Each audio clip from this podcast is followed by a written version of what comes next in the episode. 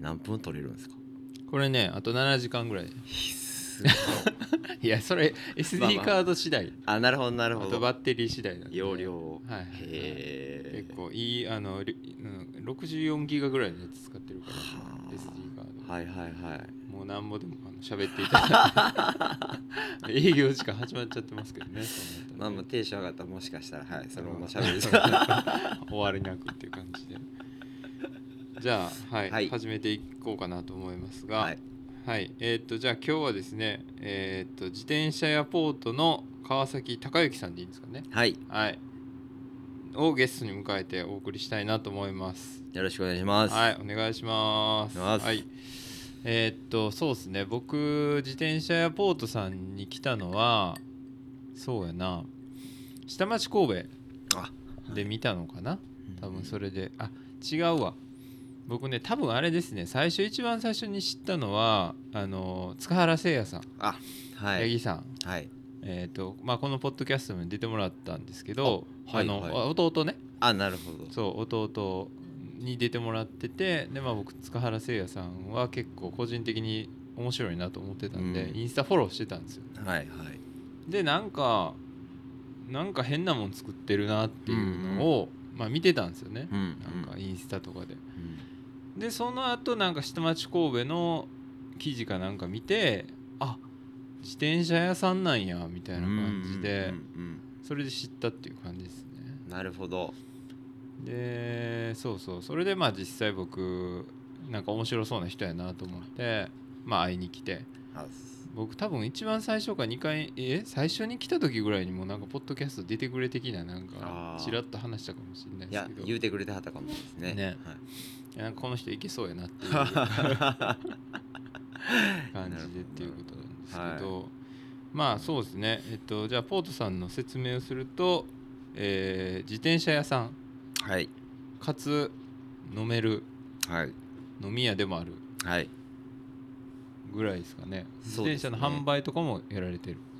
まあ取り寄せがメインなんですけどうんうんうん。まあ修理とかカスタムがメインで。はいうんで場所はえーっとここは何て言うんでしたっけ？東川崎町なんですか？一応ねちえー神戸市中央区相生町。相生町なんです、ね、5丁目。うんうん。うん。ただこう相生町って2号線を挟んで北側にうん長くて5丁目だけなんかこう東川崎町にこう取り込まれたみたいな感じで。ああそうかそうか。相生町っていうのはだからあの JR のあの辺ねってことなんですね。上側が。はいはいはいはい新海地側の方に続く側というかうん。うんうんうんうんはいはいっていうことなん。ですねはい。はい。でえーそうですね。まずじゃあその自転車屋さんを始めたきっかけ的な話からちょっとじゃあ聞いていこうかなと思うんですがはい。えーっとそもそもはご実家が自転車屋さん？そうですね。うんうんうん。そう。だからまあ自転車屋になろうとかどうとかっていうよりも DNA 的にうんうん。もう生まれた時から気付いたらもう自転車乗っとったぐらい あのなるほど。そうですね。だからまあでも下町のチャリ屋なんですよね。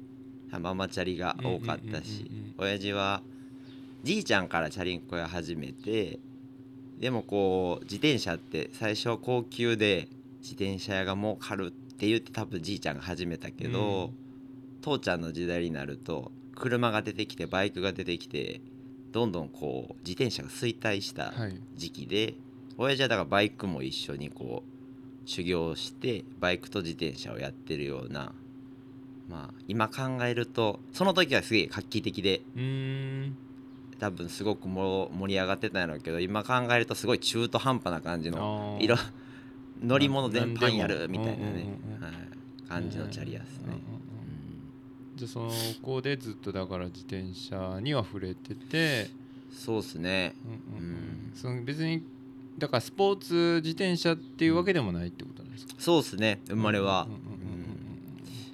でまあ多分きっかけというかでももう高校を卒業する頃ぐらいには自転車屋になろうと思ってて。う。んはいでも兄弟がいるんですけど兄弟が継ぐっていう流れっていうのをみんな就職してたんでうんうんうん。あまあ僕がやるんかなぐらいの感じで思ってたけど、まあ、みんなその長男の方がし会社辞めてやると、おう自転車屋継ぐと、うん。っていう話をこう家族会議みたいなことは基本なかったんで、知らないままはい勝手に自分だけ盛り上がって、あははなんか専門学校みたいなところにこうチャリの専門学校行ってもう継ぐみたいな流れを勝手に段取りしとって全てが整ってこれで行きましょうかみたいな感じで親に相談したら、いやいやちょっと待てと。いやあなたは普通に大学でも行ったらいいし仕事もしたらな,、まあ、なんかそういう感じのなんか普通に会社員として働いたらいいのよみたいな。うん思ってたんとちゃうなと思う。それでも結構重要すぎるよな。そうですへねー。まあ勝手にちょっと盛り上がっちゃうとこあって。うんうんうんうんそうですね。あ一旦就職したんですよね。あ普通に就職して。で僕はそのチャリヤもやりたかったけど僕リハビリの仕事もしたかったんですよね。スポーツやってたうんうんんで,、うん。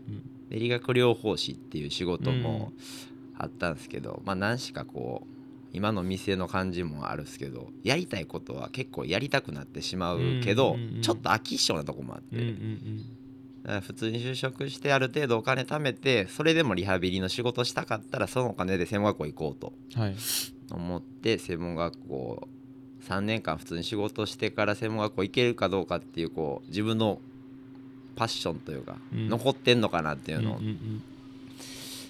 まあやっぱりやりたかったんでで専門学校行ってで理学療法士になったんですけど。うんそうですね、まあ、その辺ぐらいから結構こうお金もでき街に飲みに行くようになりまあいろんな人と関わるようになってなその礎をこう店をここできるまでの礎は結構あの20代前半とかが大きかったかなとかいろんな人との出会いが、あー。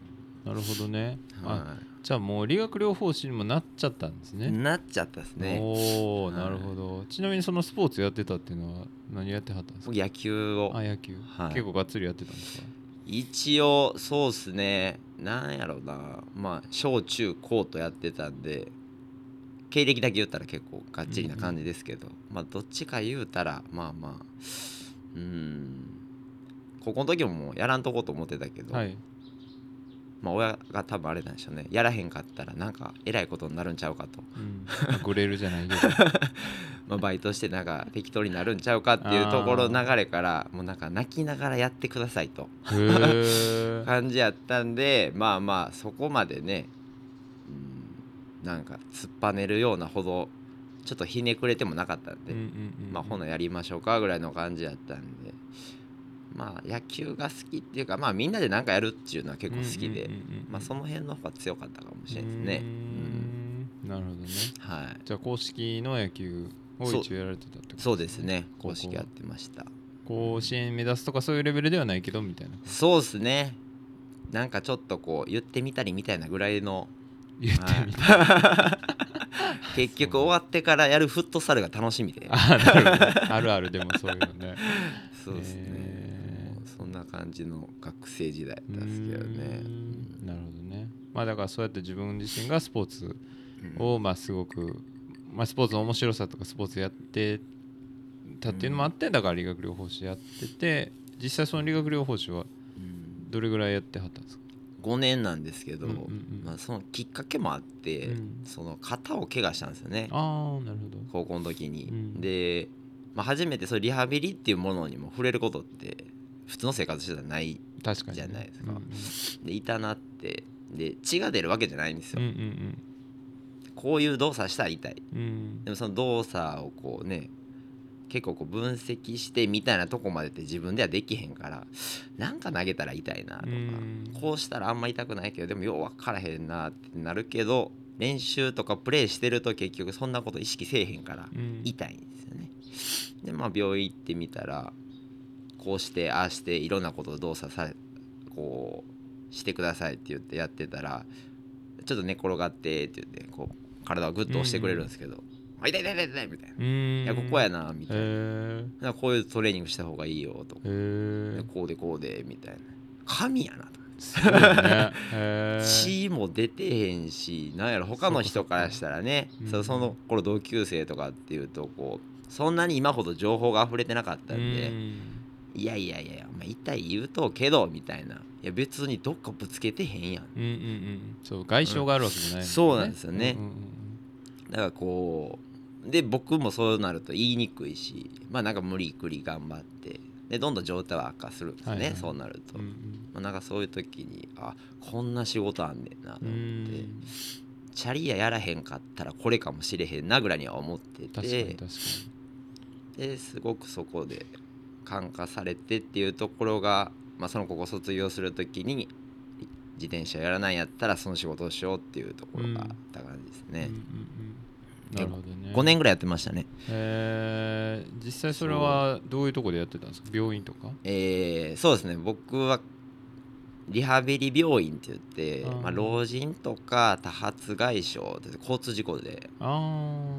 若い人でもう骨折が多岐にわたるというかもう5箇所も6箇所もなってすぐに家帰られへんみたいな人が入院して、まあ半年とか入院して社会復帰するみたいな。おおじゃあがっつりもう怪我してるというかもういろんなとこほんまに動かへんみたいなそうっすね。レベルっていうことですね。そうですそうです。まああのリハビリってこう急性期って言って骨折して手術するような病院とうちみたいな回復期って言って、そこからじゃああーなんていうんですかね。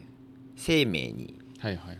支障がないとか危険がないようなところまで回復した人がよりこう社会に復帰する間の病院なんで、なるほどね。まあそんな感じでやってましたね。えー、なるほど。でまあだからそんなんやりつつだから街でいろいろ遊んでる中でいろんな出会いがあったってことなんですね。うん。そうなんか同級生とかまあお店やってるような人とかとまあこうちょこちょこ仲良くさせてもらってそのリハビリの中でも結構そう回復期って言ったみたいに急性期とか、まあ、いろんなこうジャンルがあって、まあ、自分の中でもやってみたいと思ってたとこやっぱスポーツのとこもあったんでそうすよね。はいはいこの辺やったタイミングでいっぺんこう転職するというかリハビリの中で結構病院変わるってどっちかとキャリアアップみたいな、うんまあそんなんもあるし周りでこういろいろやってる子ら見てたらリハビリでなんか会社できへんかなとか、うんもうその辺ぐらいからちょっと思ってて。でその前に5年やったからいっぺん海外は行きたくて。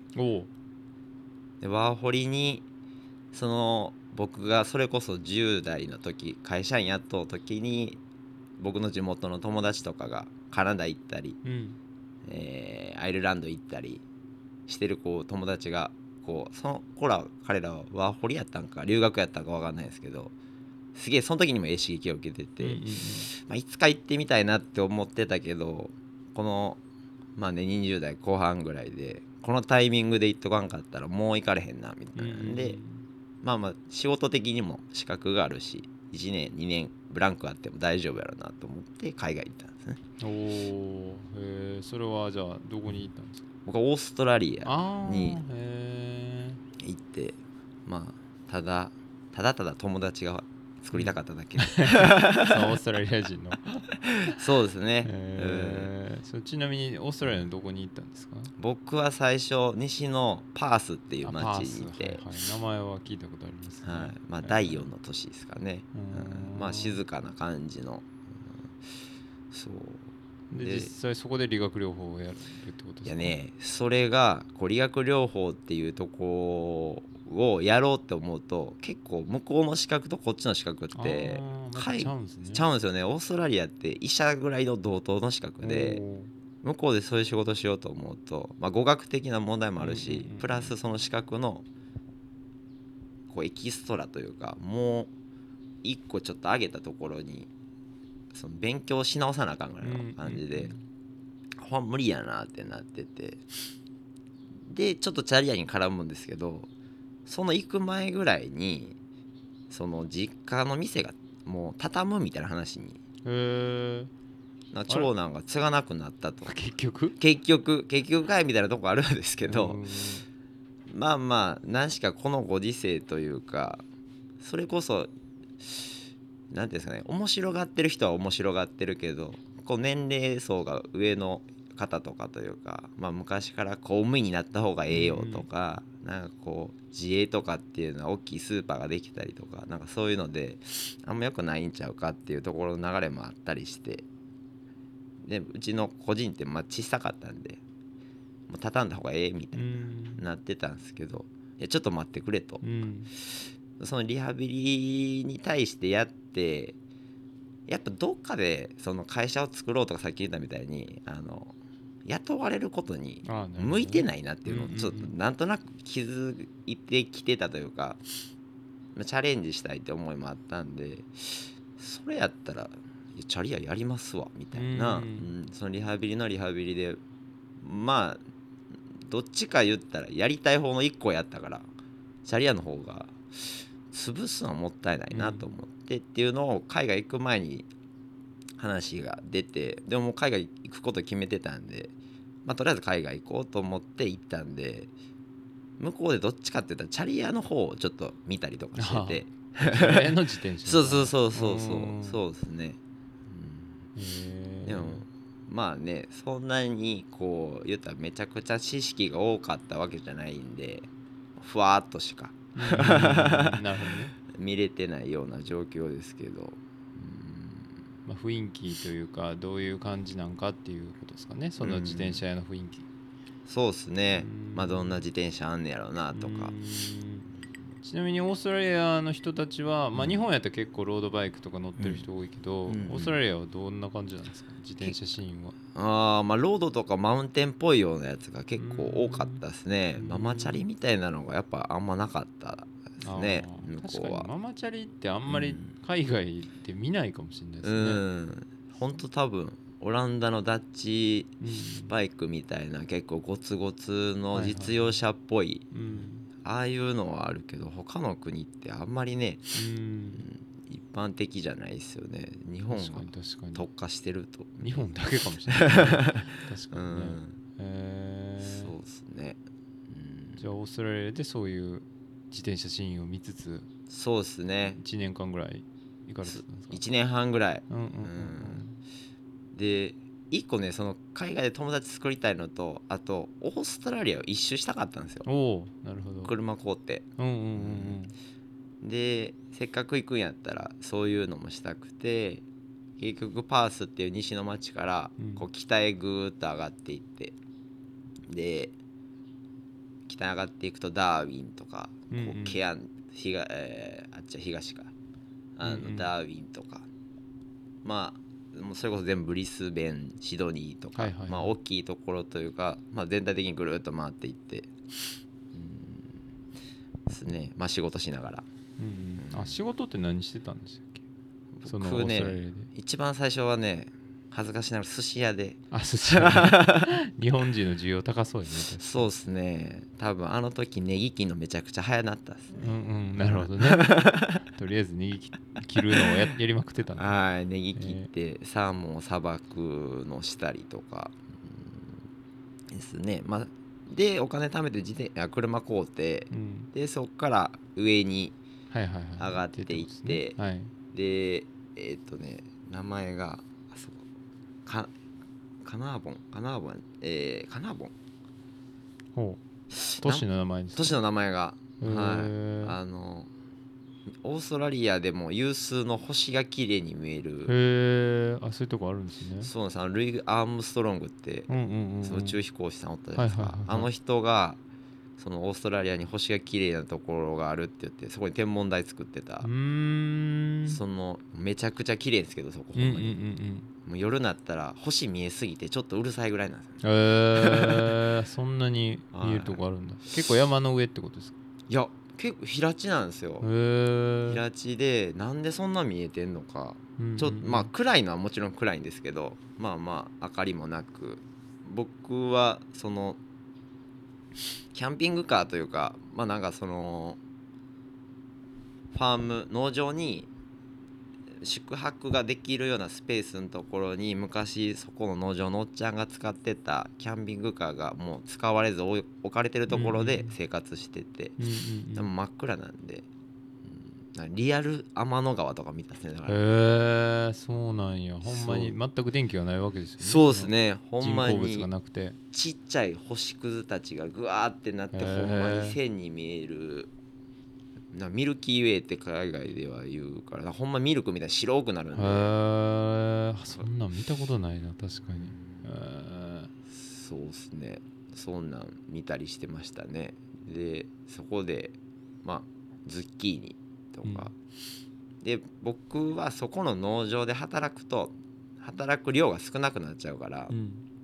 違うこうカニの身取るはいはいはい。魚介えー、なんかなんですかね。うん海鮮系のその仕事をしててうん。で空いた時間とかにそのおっちゃん仲良かったんでトラクター乗せてくれたりモトクロスのバイクでちょっと犬散歩させろとかバイクで犬の散歩するの？まあ散歩というかねまあまあリードないんでな犬走っていくのをバイクで追っかけるだけなんですけど。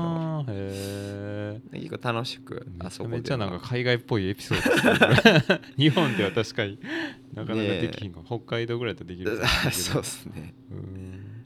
まあ、土地が何しか広いんで。ううんんあの辺は良かったかなと思うんですね。多分農場で働いてたらやっぱその農場の仕事がメインでうん。あれやけど、なんか僕が暇してたらなんか何してんだよみたいな感じで喋りかけてくれてえなんかやることないみたいなんでちょっといろいろ普通じゃあんま多分やらせてくれるようなことをうん。やってたですね。うん、面白い。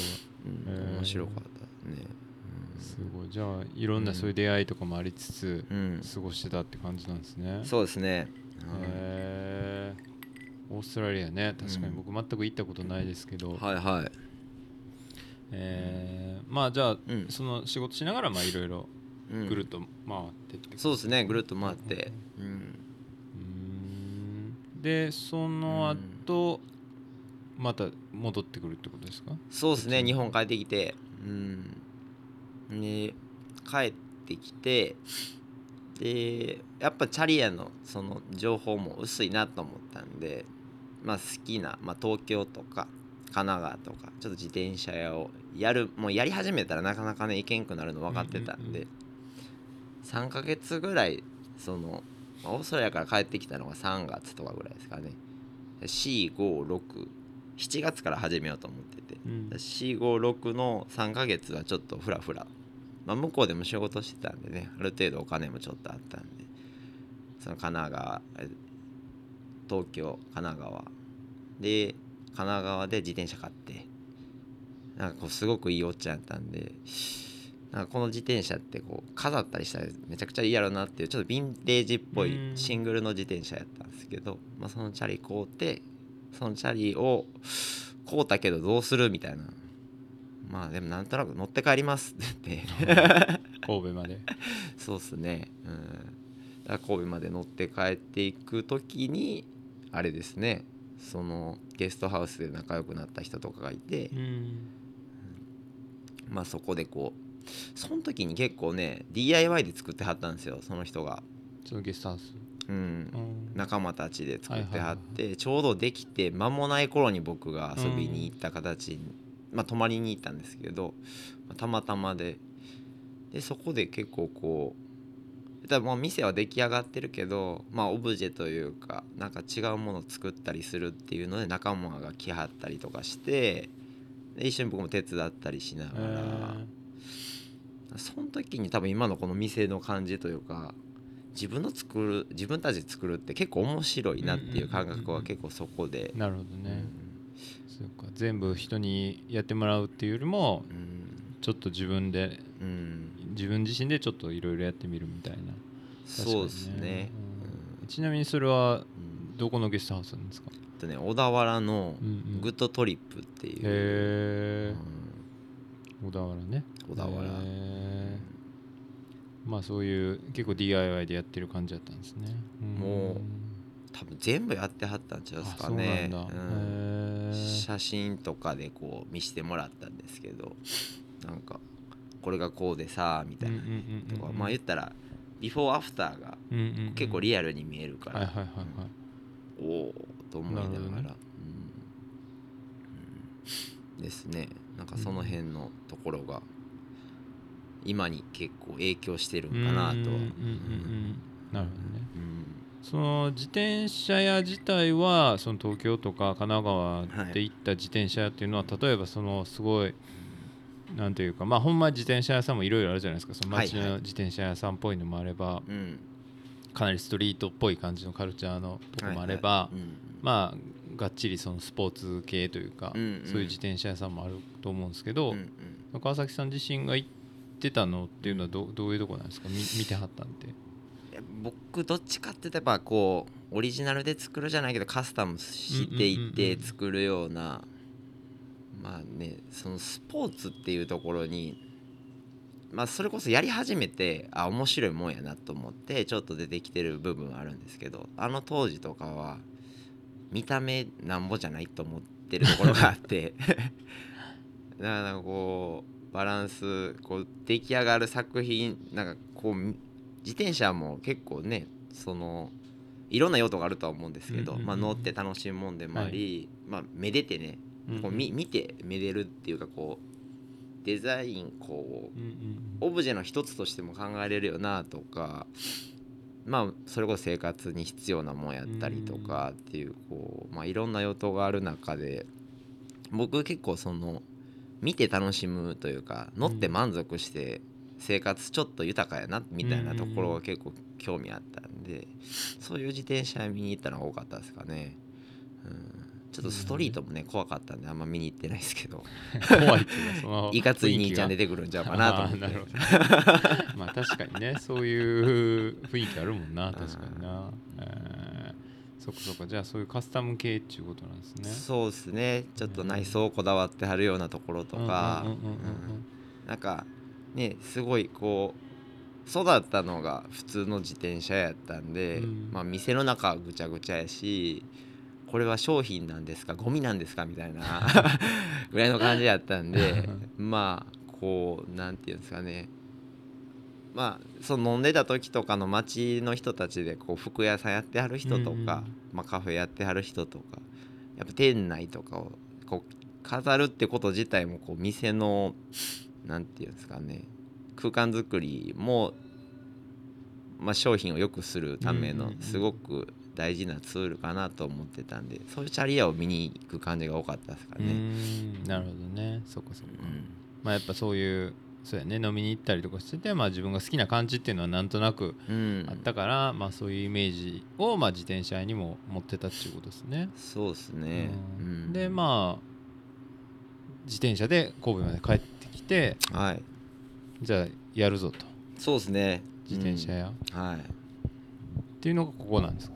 いやえっとね実家ですね。実家であーうんうんうん。うんうんなるほどね。はい。であそうか実家の自転車屋を一緒にやるうん。っていうことになったっていうことですね。そうっすね。この時点で、うん。うんうんうんでそれがだから3年ぐらい前の話ってことそうですね。うんうんうんうん。うん。でその自転車屋をいろいろそのなんていうかまあお父さんのあれじゃなくてちょっと今っぽい感じで自分のやりたい感じに変えていくいったってことなんですかね？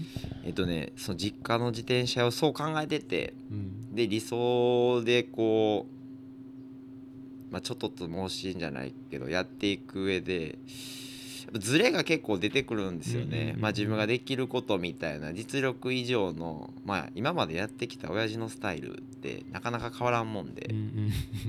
でやっていくとそれはそれでおこがましいなっていう感覚も出てくるんですよね。まあ言ったら親父はもう50年もずっとその店を守り続けてきたとかやってきた歴史がある中まあポッと帰ってきた若造がこれはちゃうあれはちゃうと。うんうんうん。全部をこじらしていくっていうこと自体はうんうん。うん。まあそんな頑固な親父じゃないんですけど頑固というか、えー厳格な親父じゃないんで、うん。ああやったえやったえって感じではあるんですけど結局はねこうお店ってスタッフ自体もお店の一つのこうパーツというか、んん。あれなんで店がこうどんどん変わってっても働いてる人がそこに馴染んでいってないって全然こうギクシャクしてて、見せてうまい方向に転がっていかないと思ってたんでうんっていうそのジレンマとでもやりたいことを潰していくっていうこう自分の心が失っていくっていうこと自体のちょっとこうなんていうんですかね。うん。うん。ちょっと怖さみたいなところもあったのがこういう店をやりたいっていうところはあってまあ確かにそのなんやろ。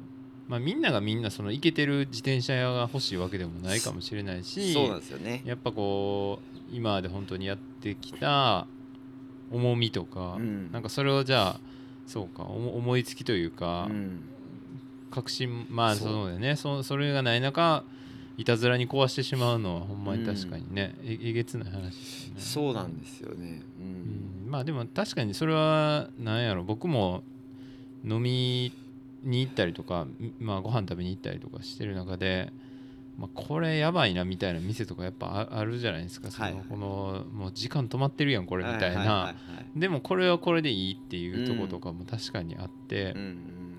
なんかそういうのを思うといたずらにほんまにねなんかこういじって中途半端になるよりは確かにそのまま残すっていうのも一つですもんね確かに。そうなんですよね。本当にそこのジレンマが大きかったというか。うんあとだんだんそのね親父に対するリスペクトみたいなのが薄れていきがちになってしまってたんですよ。それは親父が悪いんじゃなくて僕が悪くて。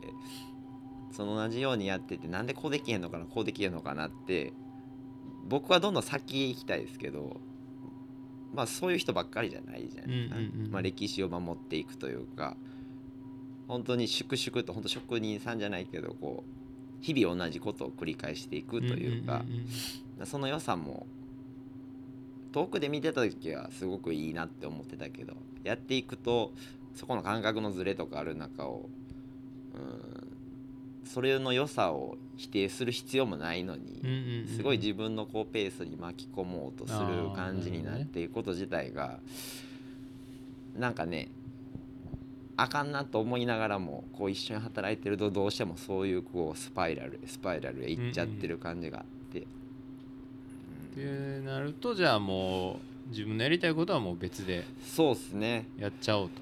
うん。感じに大体なってきたってことですか、ね、そうですね。うん。うん。って思ってたのがこの店開ける半年前ぐらいからですかね。なんでうん。去年の6月に開いたから、うん。えー2020年の6月やから2019年の秋ぐらいからはもうそういう感じで思ってて、でこう面白いことにやっぱ思うとそれこそ、まあ、昔ここは陽一町なんですけど西出町にニューヤスダ屋さんっていううんカレー屋さんができたんですけどそのビルで僕住ましてもらっててもともとその友達がそのビルを買って自分たちで DIY して、えーその家の中を改装してはい。住んでてで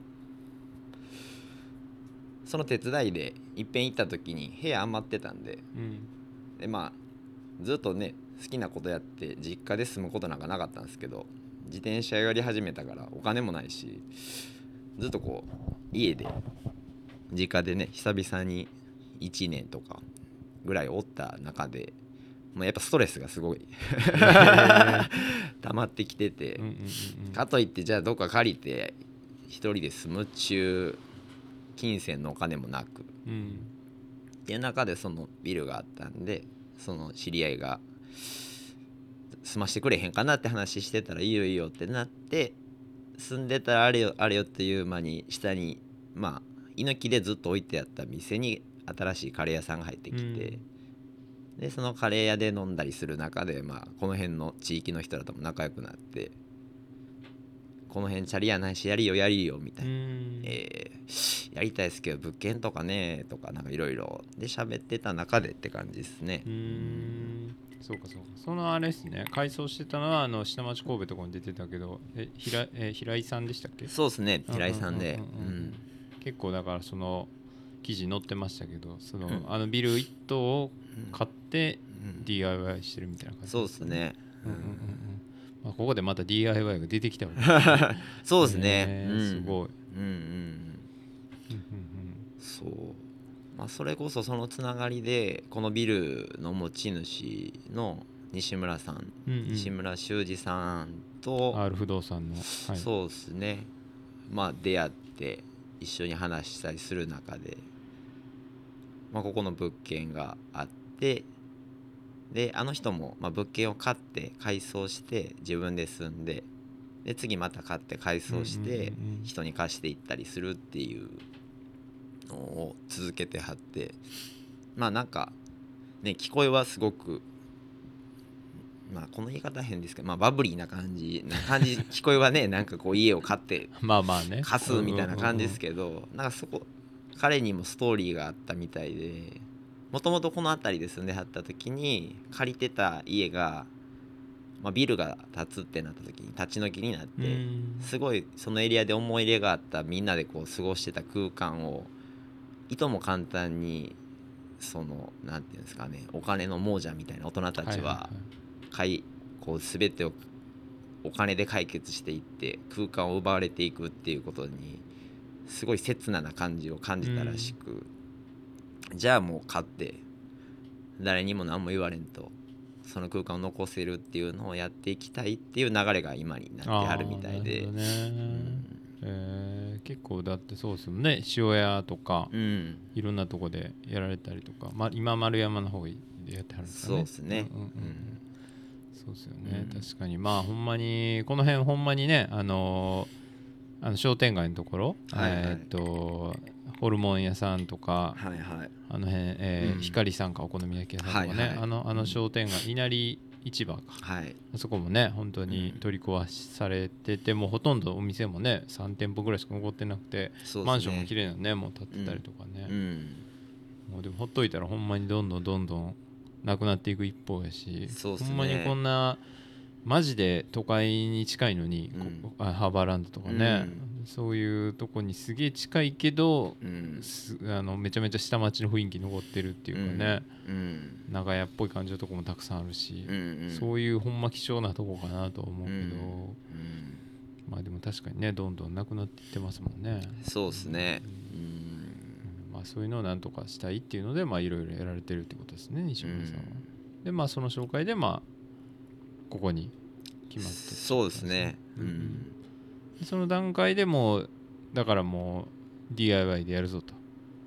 そうですね。もうそこになってたですね。うんうんううんん。元は何やったんですかここは？ここはもう今中さんっていうおじいちゃんがあ家やったんですね普通に。普通におじいちゃんの独居のおじいちゃんが住んではって、まあ、そのおじいちゃんが施設に行ってこのビルは誰も使われてなくて売りに出てたみたいな。まあ本当に家でしたね。普通にうん。ユニットのお風呂があってうんうんうん普通にトイレがあってうん畳があって。でその辺を今コンクリートですけどこれうん。だから全部剥がしてってことですか、そうですね。もう全部バラバラにして。う、ん。うんでスケルトンというかもう何にもなくなった状態から西村さんにこう仕事振ってもらったというかその潰す時も僕もまあ見てたんは見てたんですけどその時はまあ大体西村さんが解体をやってくれてたね。で全部がなくなってからじゃああとはかおちゃん好きなようにじゃないけど、うんうん。うん。まあ、ちょっと手助けもしてくれてたんですけどね、うん DIY の経験っていうかそういうのあったんですか？うーん。いやまあなんかちょっと自分で棚作ったりとか、まあそれれぐらいの感じでうん。やっぱ大きかったのはそのすごい工具貸してくれたりとかまあその辺はすごい大きくて、うん。でなんかふとこうやってインタビューしてくれるっていうか、まあ、話になった時にどうやって作ってったのかなと思ってなんかふらっと考えてたんですけどでも全体の感じで言うと右にはこっちがあってうん左にはこれがあるぐらいの感覚でしかなくて。別に設計図もなければ。なかったですね、うんほんまにこう緻密なこうなってこうなってみたいなことは全くなくて、うんうんじゃあもうこっち側は作業スペースこっち側はまあバーというかお酒飲めるようなスペースっていうぐらいでのしかなくて。うんうん。もう一個一個のパーツをこう作っていきながらあこれができたんやったら次はこんな感じかなって言ってうんうんうんうんもうほんと探り探りな感じやったですね。まあそうですよね。やっぱなかなかそんなねいきなりあこれができたからこれ欲しいなとかね、うん。うんなんかそういうこうなんていうか有機的というか能動的な感じ。そんな感じだったですね、うん、で解体で出たものを使ってみたいなところもうんこうお金がないっていうことを功を奏したというか、まあ、それはほんま良かったんやろなと今になったら思うというかポジティブな方向にとは思うんですけど、その解体で出てきた材料があってこれって使えるよなっていう感覚があって使えるんやったらこういうこう棚とか作れるなとかはい。なんかその材料ありきで結構こう。なるほどね、うん、とまあある程度こう作業するんやったらこんな感じはいるよなっていうところのうんうんうんこう折り合いつけながらというか。うんうんうん。うんなるほどね、うん。そうか自転車のまあ必要なもんとか必要な設備っていうことはだからもうはっきり分かってますもんねそうっちはね。うん。でまあそれ以外の遊びの部分というかカウンターで、バーカウンターであったりとかっていうのは、うんうん。そうやね、うん。えーあるもんでっていうことですね。そうですね。うん。本当に、ほんまに一からなんか作るってなったら大変やけど、うん。限られたスペースだったりとか、うん。その出てきたもんがあればね、うん。もうそれこれ使うんやったらこれしかないなみたいな感じで まあ思いつきやすいっていうのはそう素人でもあるんかもしれない。何でもかんでも手に入るとうん。結構ね、思いつかへんかもしれんけど、あ逆にそういうものがあるから思いつきやすいっていうのあるかもしれないですね。いやでもほんまそうかもしれんす、うんうんうん。なんかこの材料な材料見てるとなんかこうしてほあげた方がこれ生きるやろなとかっていうのが、まあね木しかりなんかこの方向で見るとなんかこういう木やけどこの方向で見たらあなんかみんなに見てほしいって思ってそうな面しとんなとかなるほどあほなこういう感じでまあ棚作るのは決まっとったとしてもこいつを入れて棚作ってあげた方がなんかあいい感じになるなとか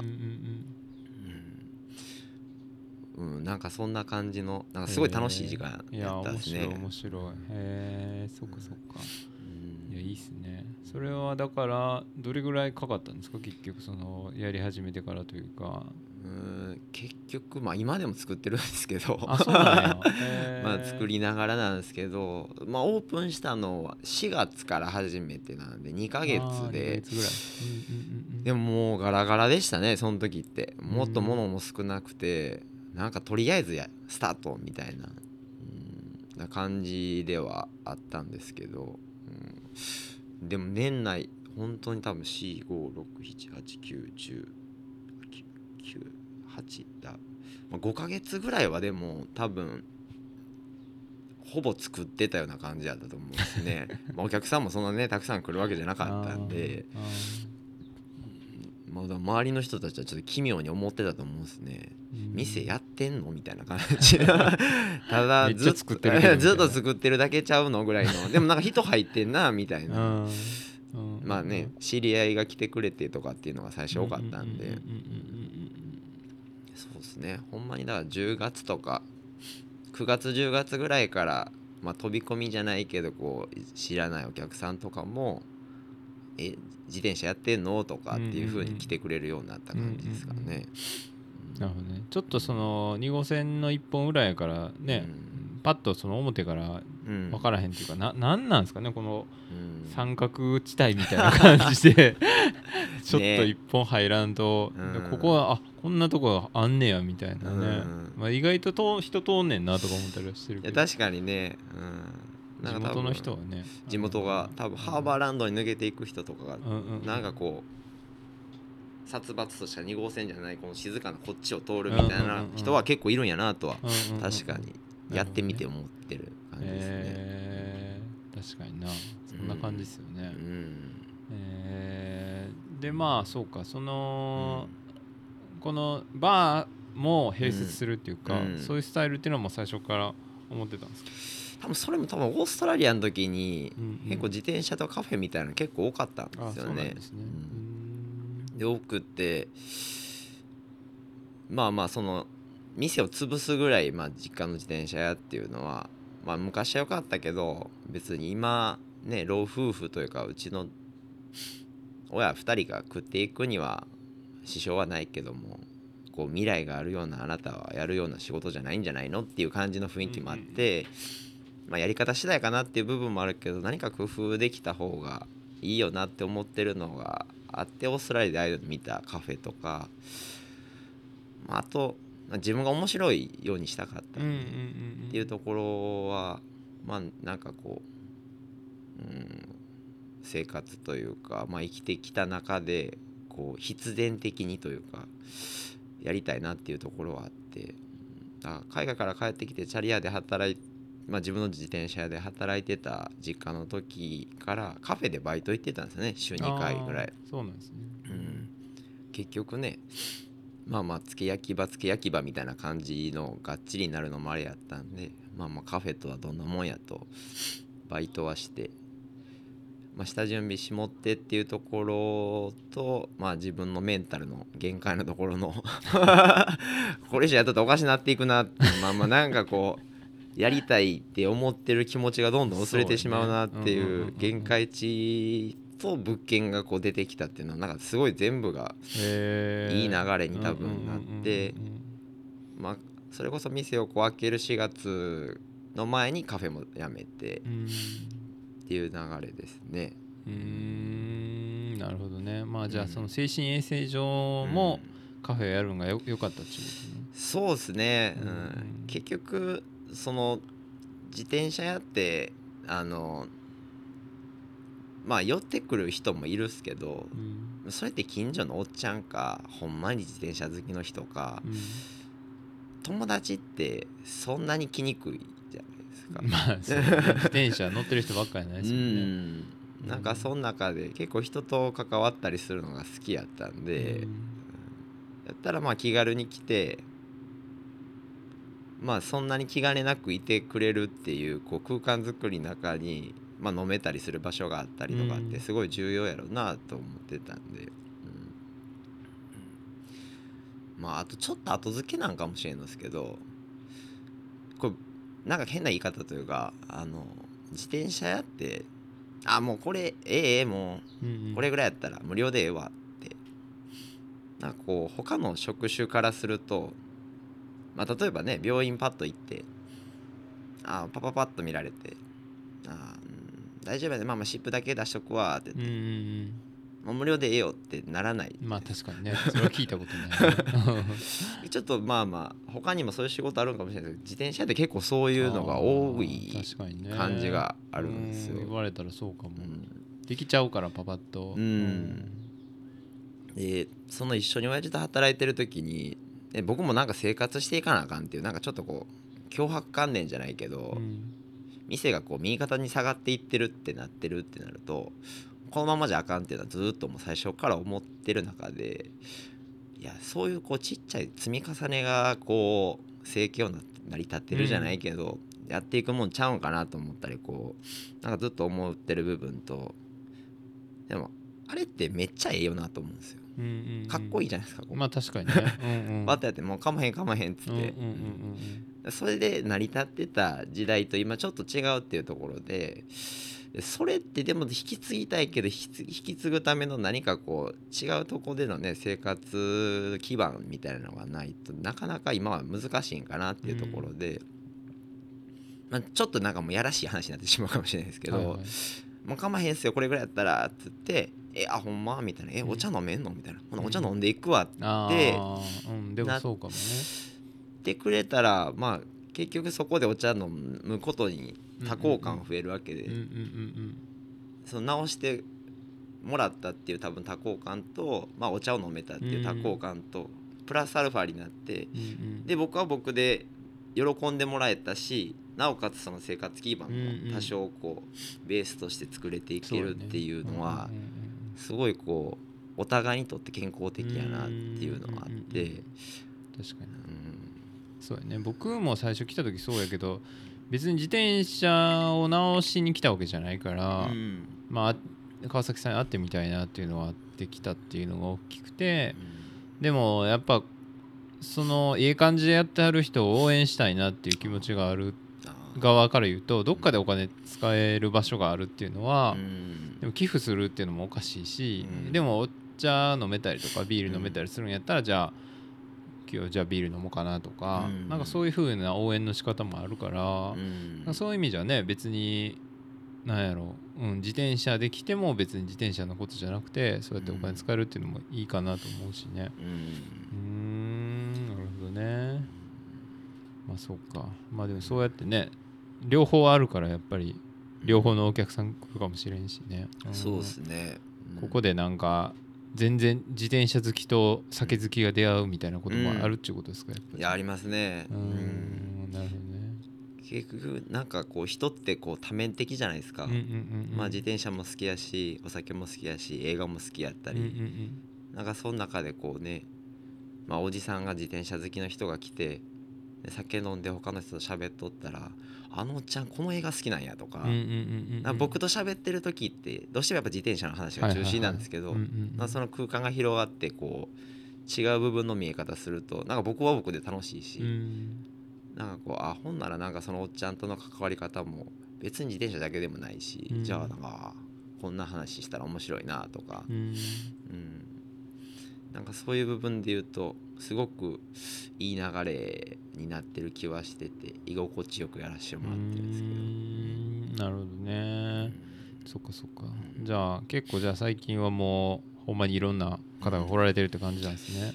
そうですね。まあまあちょっとこう偏ってる部分はあるんですけど。偏ってそうでは確かに。僕も前来た時なんかうん。常連的な人いたな、うん。なんかバイクの修理直しなんか待ってるとか言ってなんか近くの会社で勤めててみたいな、フラット飲みに来たりとかしてるみたいな話してる子もいたし、そうですね。うん。うーん。なるほどね。うん。いやまあでもそっか。あ近所のおっちゃんとかも来はったりするんですか？そうですね。うん。このエリアの。そう。なるほどね、うん。そっかそっか。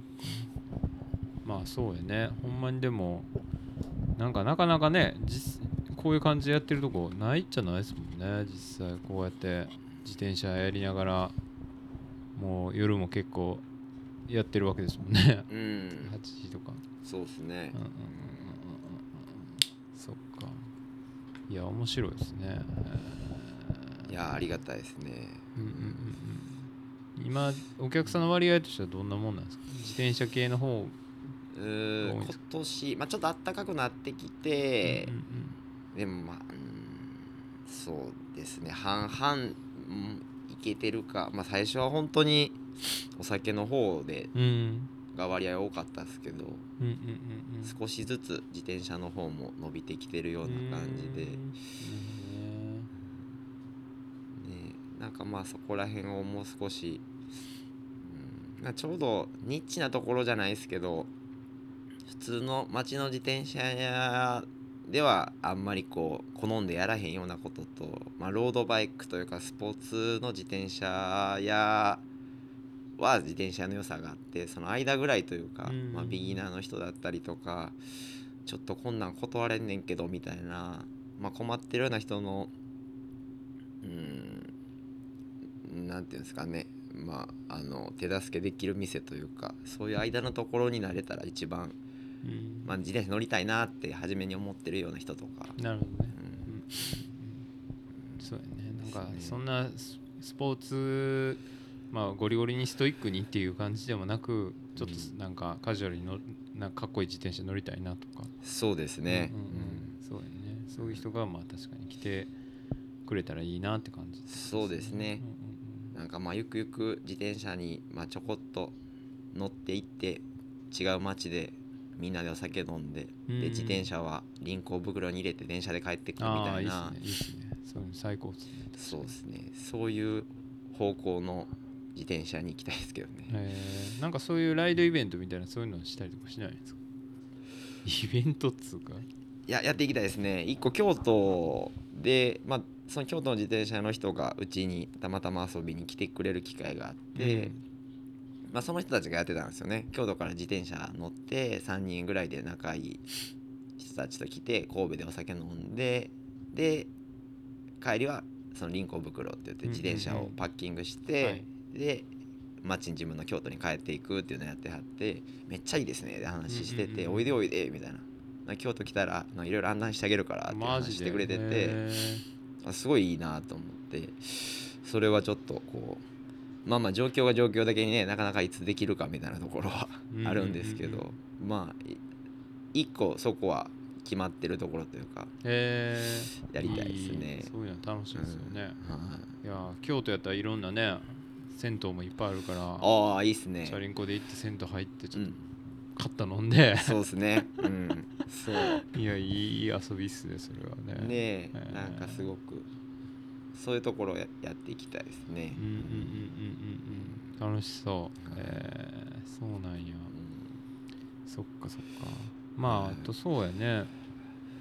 まあその最初の方にあったけどその安田屋さんとかはい、の話もありましたけどこの辺の近くのお店となんかうん。一緒に何かやったりとかうん。お互い行き来したりって結構やっぱあるんですか？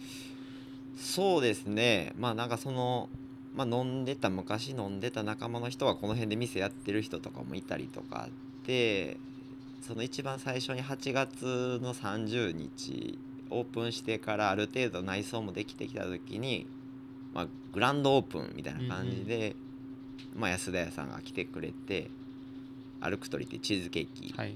の、まあ、ケーキ屋さんが来てくれてでここの1階うちの店のところでそういうこう、まあ、飲食お酒も出してっていうのところと、まあ、カニ高専さんっていう、うんうんうん。まあス、レッチホークさんですねそうっすね。はいはい。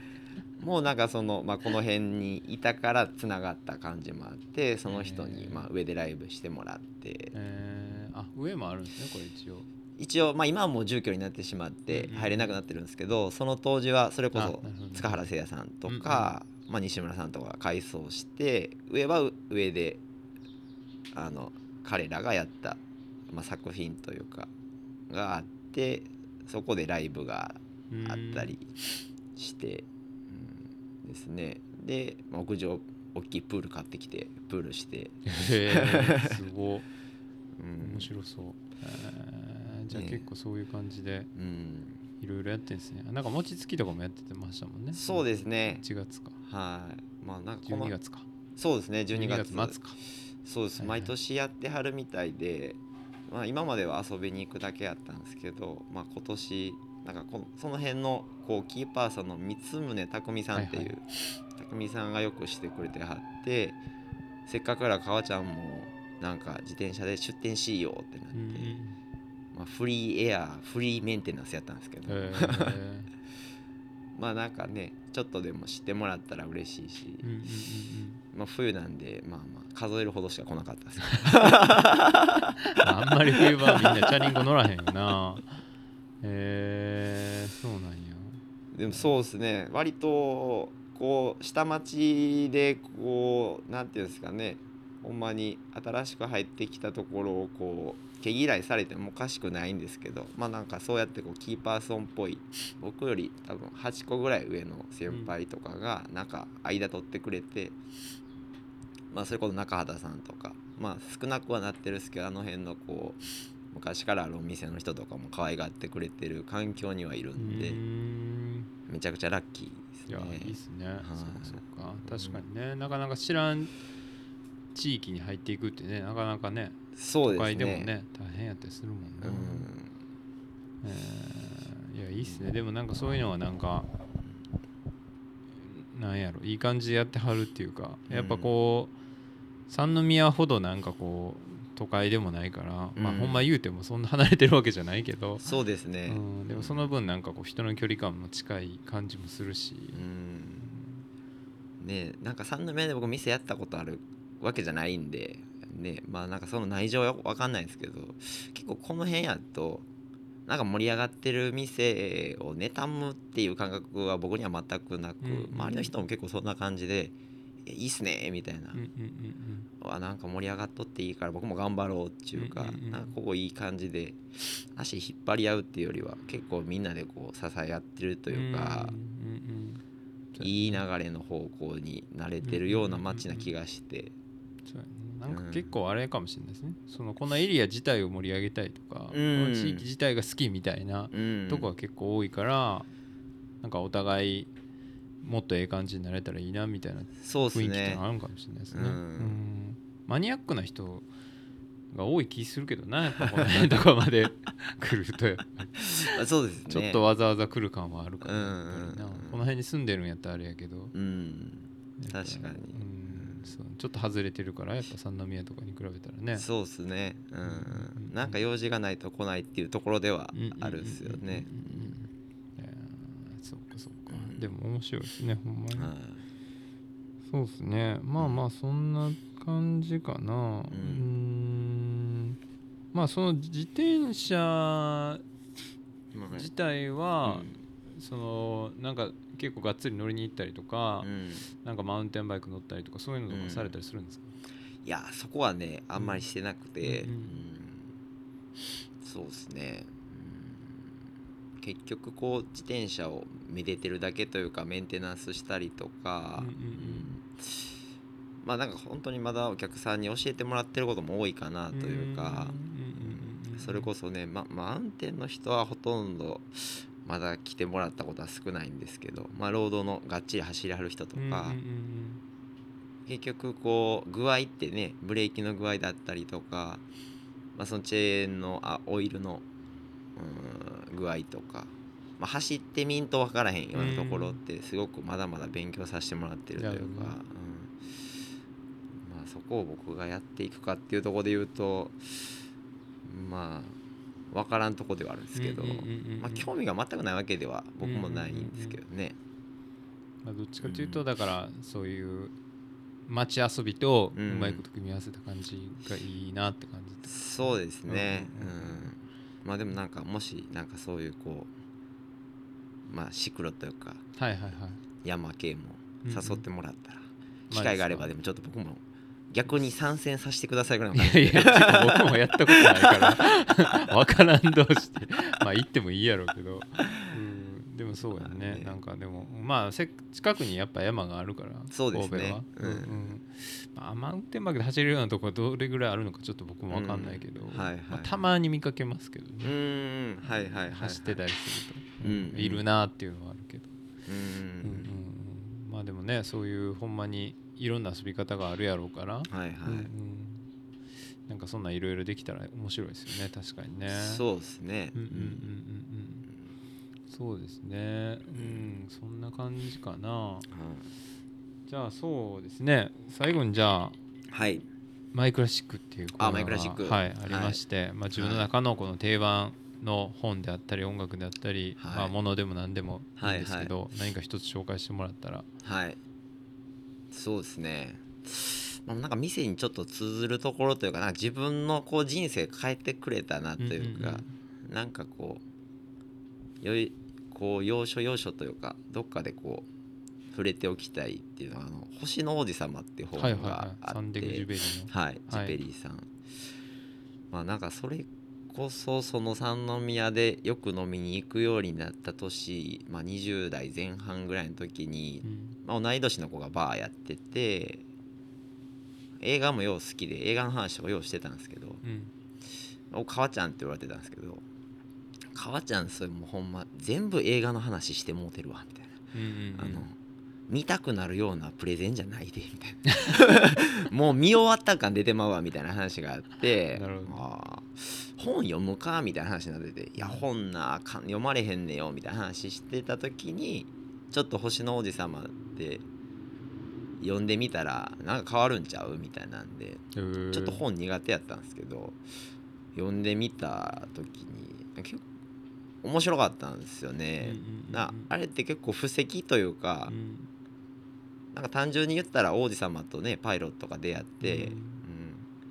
うん。なんかこううん。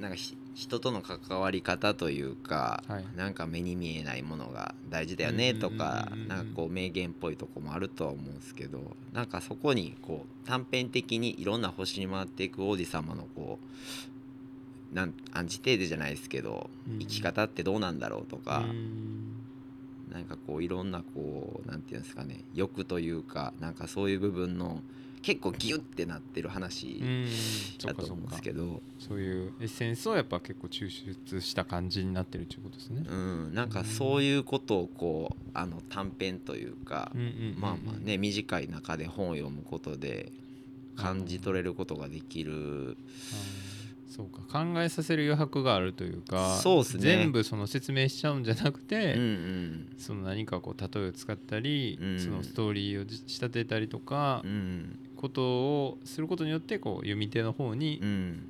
まあ、考えさせたり、そうっすそっちねが受け取る方の余白があるっていうことなんうですね。ん。うーんなるほどね。なんかそう多分あの本ですごいこうまあその時は映画やったんですけどね、うんうんうん映画の捉え方が変わったりとか、うんうんうんうんなんかこう自分がこう何かまあそれこそ商売っていうことをやり始めるとね何かこう経済的なもんだったりとかっていうところ、なんかこう何かに偏りすぎていくってまあみんな生きてるとあると思うんですけど、うんうん。まあそういうタイミングとかでちょっといっぺんフラットに戻すじゃないけど、うんなんかそういうことを考えさせてくれそうな本というか、うん。多分その時の感情で自分がこう響いてくる場所が変わってくる。ああなるほどね。まあ多分どの本でもそうかもしれないですけど、なんかこういろんなこうなんですかね。もともとちっちゃい頃とかって結構そういう風なワクワクとか、うん、なんかおもろいこととかなんかねなんかこううんもっと純粋やった感覚があったのになんかこう年いくことでどんどんどんどんすれていってというかうんっていうところをあの20代前半すれまくってたタイミングぐらいになんか出会った星の王子様であもっとワクワクしていいよなみたいな感情を思い出させてくれた感覚があったっていうのが大きかったんうで、ーんなるほどね。なんかその後の人生すごい変わった感じがあるんで、へえなるほどね。捉え方としてね、なんか、うんじゃあそうか。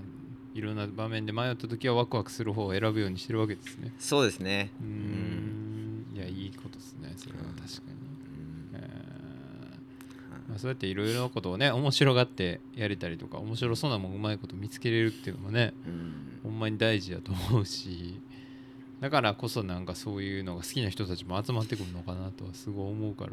そうですね。いい刺激いただいてるというか、うーん。楽しいですね。うーん。いやいいっすね。そっかそっか。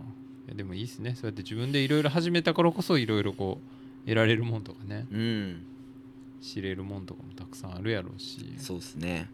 そういう場が成り立ってるっていうのがすごいなとは思うけどほんいえいえもう本当にマイク持って喋るなんて夢にも思ってなかったですね。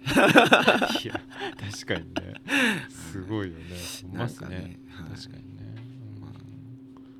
まなんか面白がっていろんなことやっていけたらなとは思ってます、はいはいはい。わかりました。ありがとうございます、そうですね。じゃあなんか宣伝とかはい。ってやっぱあここのお店にはいはい。